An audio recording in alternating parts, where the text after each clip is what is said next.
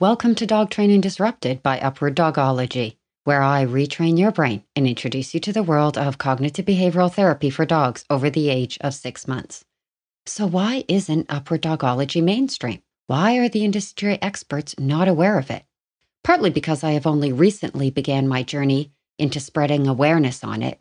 And as you know from episode one, I've been focused on developing and implementing upward dogology on a grassroots level and partly because many industry experts and those with influence in the industry have a personal requirement for methods to be scientifically proven. What is scientifically proven?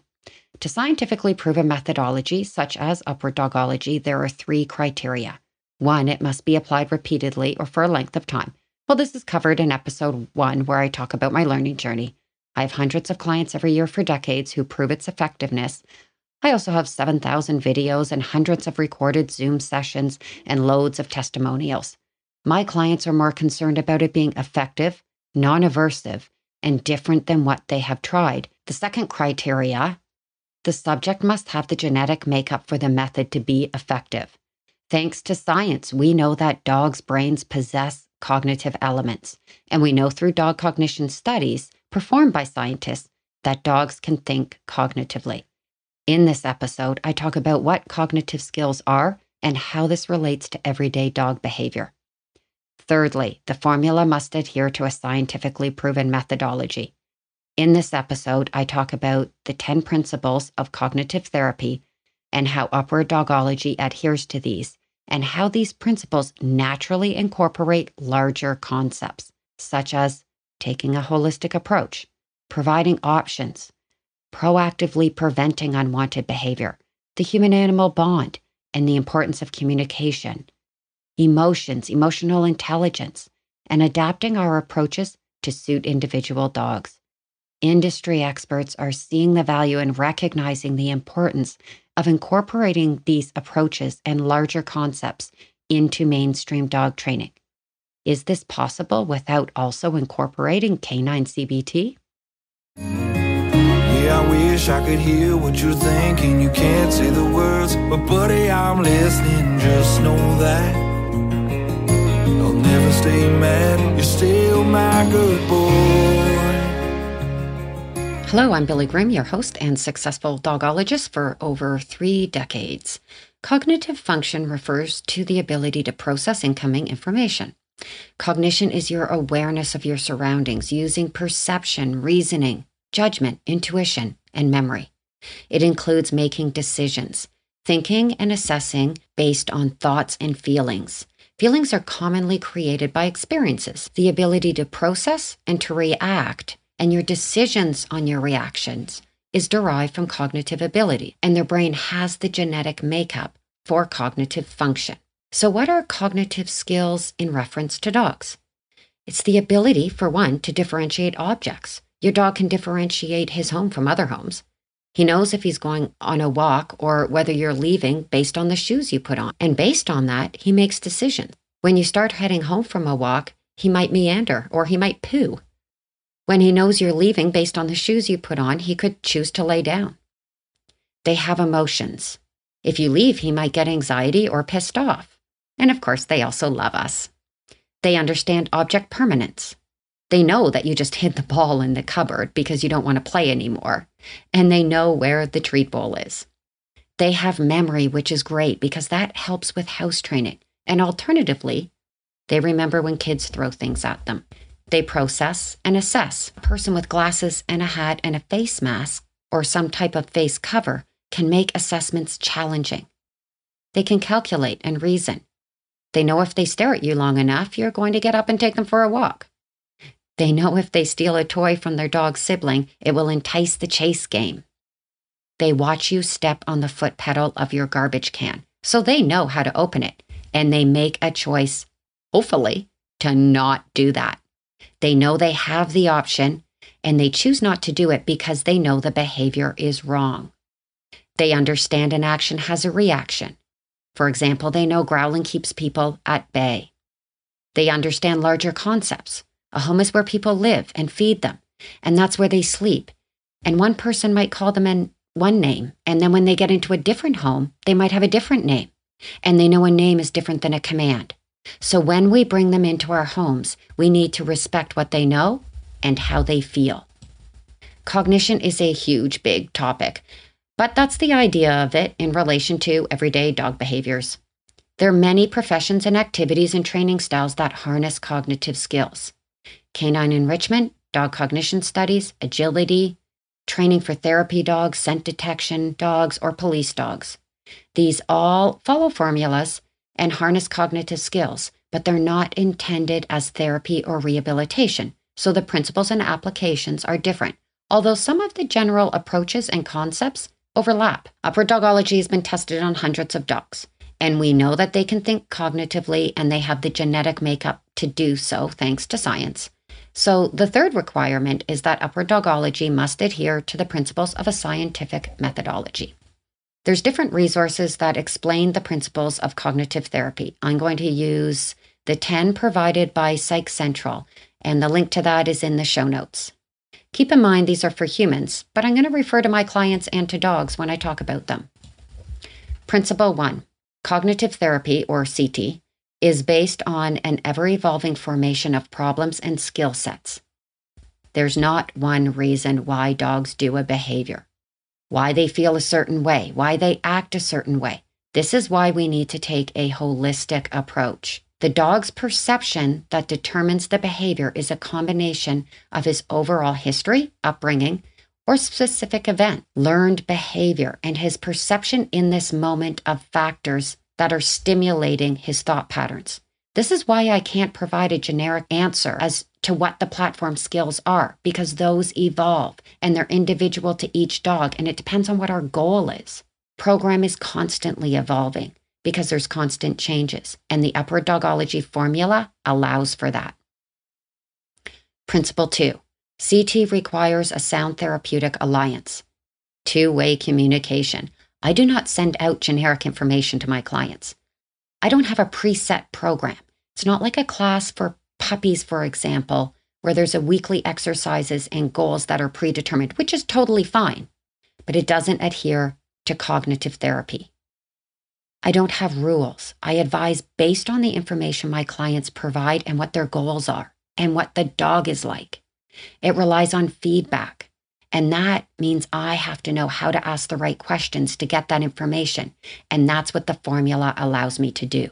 Communication and bond is not only between myself and my client, but also my client and their dog. The first part of the program establishes skills that create a bond and change the dog's perception of them. This is very important.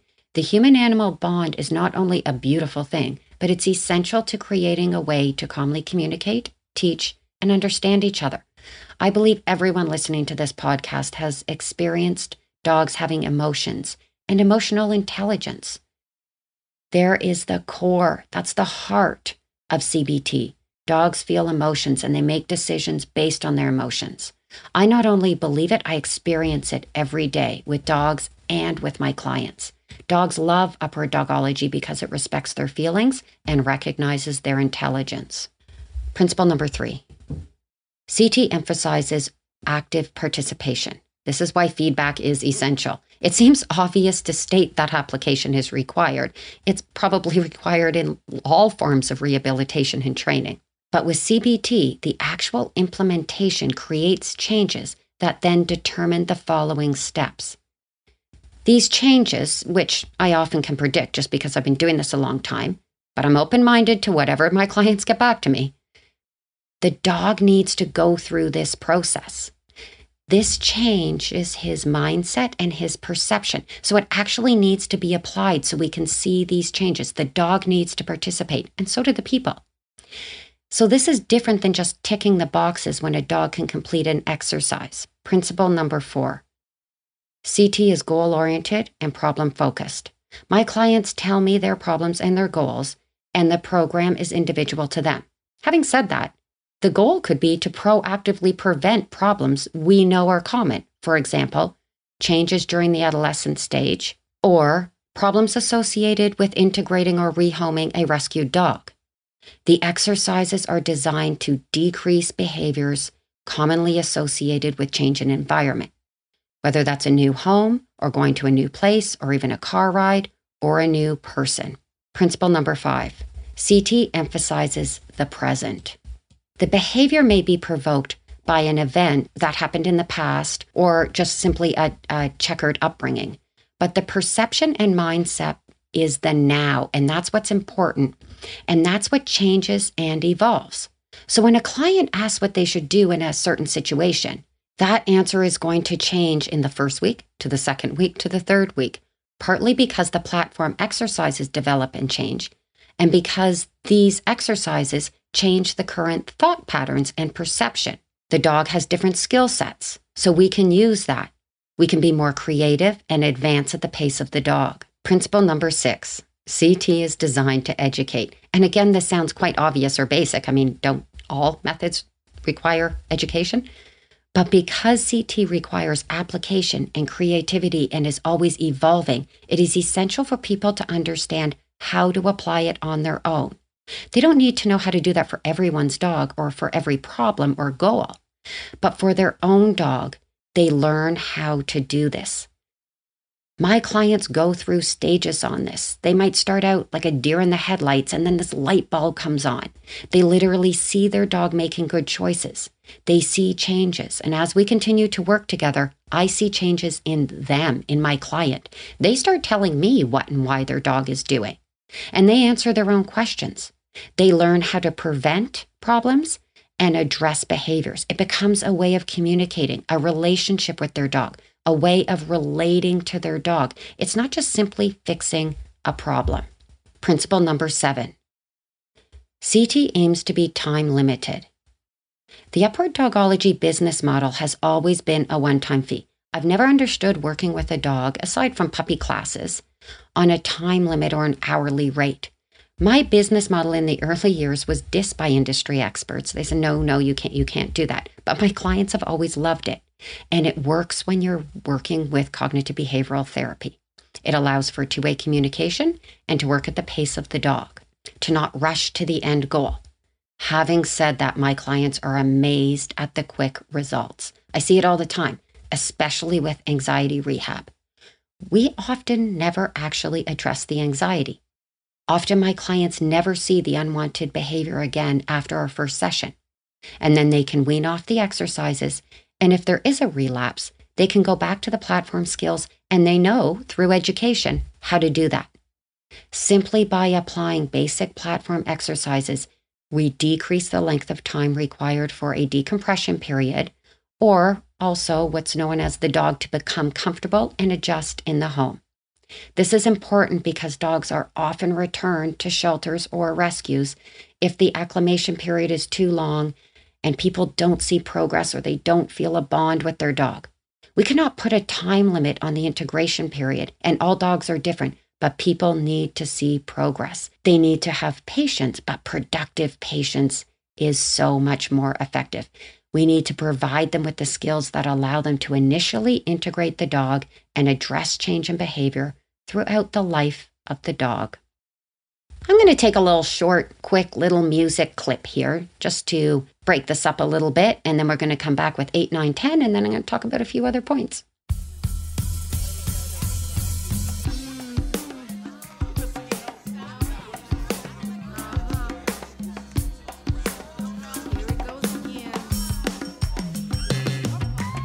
Well, thanks to the Jeff Murdoch Band for that great little music clip. That's awesome. Principle number eight CT is structured. All formulas have structure. That is what a formula is. In the first episode, you probably heard I'm not a fan of structure or terminology, but I love CBT because it's flexible and adaptable and requires creativity. That is why rescued organizations and clients who all do things differently like it as well, and it's easy to learn. When I provide information, I adhere to the principles of CBT. And there are four steps which I talk about in another episode, and Upward Dogology adheres to these. For example, if we cannot find success or we are challenged in a certain area, we simply return to an earlier step. There's no negative reaction in CBT. Teach it easy, apply to hard. It's interesting that a structured formula allows for flexibility and to work with each dog individually. Principle number nine CT identifies and evaluates dysfunctional thoughts. It addresses the reason, and by that I don't mean the history, such as abuse or neglect, but rather what is the dog's goal? What is the behavior achieving in their mind? This is determined by their perception, meaning the behavior is never wrong. It may not be what we like, but we cannot tell them that their behavior is wrong. Their perception is what it is, and the behavior is a result of that. So we need to change the perception of the need to do that behavior to achieve the goal. Sometimes we do not know the reason. Is the dog lunging because he likes dogs or wants to keep them at bay? The upward dogology formula allows us to learn the goal and provide options. Providing options in behavioral rehabilitation using CBT is different than providing options in, for example, canine enrichment, because the options are not presented, such as a blue toy or a red ball, but rather the dog chooses on his own to change his behavior based on his change in perception. We do not rely on reinforcements to encourage or discourage these decisions. They are completely the decision of the dog and is our responsibility to provide the skills that allow him to make that preferred choice. Interestingly, you are applying CBT when you get your partner to take on a chore or to agree with your suggestion by making them think it was their idea and they're happy to do it. That is CBT at its finest. Finally, principle number 10. CT uses a variety of techniques to change thinking and behavior. Before I even knew this was a principle of CBT, I understood that techniques are a part of upward dogology. It, they are a part of an entire methodology, and these are in my book. Many methodologies have different techniques. That's not exclusive to CBT. The techniques are different for puppies than for dogs. The techniques differ depending on the reason for the behavior. If the dog pees in the home out of spite versus peeing out of anxiety, such as separation anxiety, versus that of a fearful reaction to a certain stimuli, such as thunder or a guest coming in. Techniques also include simple points such as body disposition and tone of voice, which is different for different dogs, and these change even with the same dog as that dog matures and the behavior changes. To create that necessary bond between the human and the dog, it is important to recognize individual dogs' thought patterns, harness their cognitive skills, and appreciate their emotional intelligence. Understand their emotions, recognize what is important to them, and provide them with the tools to change their perception. This will change their thinking and change their behavior. You may have noticed throughout these 10 principles, I talked about concepts or approaches, such as proactive prevention, a holistic approach, human animal bond, communication, learning from the dog, providing options, not focusing on the negative behavior, work at the pace of the dog, teach it easy, apply to hard. Industry experts are trying to incorporate these concepts into mainstream dog training because they see the value in them. The challenge is to do this while continuing to remain under the conditioning methodology umbrella. Wouldn't it be easier simply to incorporate CBT into mainstream dog training instead of approaching it as trying to fit the principles and approaches into conditioning methodologies? It's okay to recognize and appreciate their differences and their similarities, and to accept the limitations inherent in all methodologies based on their principles, goals, and intentions. The dog world continues to try and find solutions to keep dogs out of shelters and off the euthanasia table. I achieve that goal every day. Yet my reach can only realistically be so far. Changes to mainstream dog training are urgently needed. Please talk to your veterinarian or industry expert you refer to for the most updated information and talk to them about upward dogology. I welcome positive interest.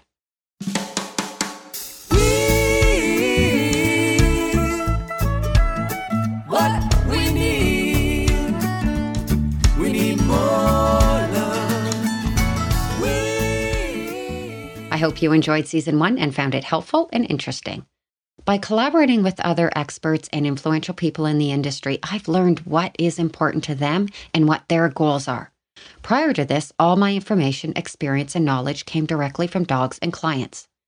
I still remain loyal to clients and dogs. However, I wanted to make the information valuable to all listeners. I hope I accomplished that in this revamped season one. Thanks to Danielle Bourgiord and Jeff Murdoch Band, Open Strum, and Brian John Harwood for the music. Please share these episodes and follow Upward Dogology on Instagram, Twitter, and Facebook. And on LinkedIn, I'm Billy Groom.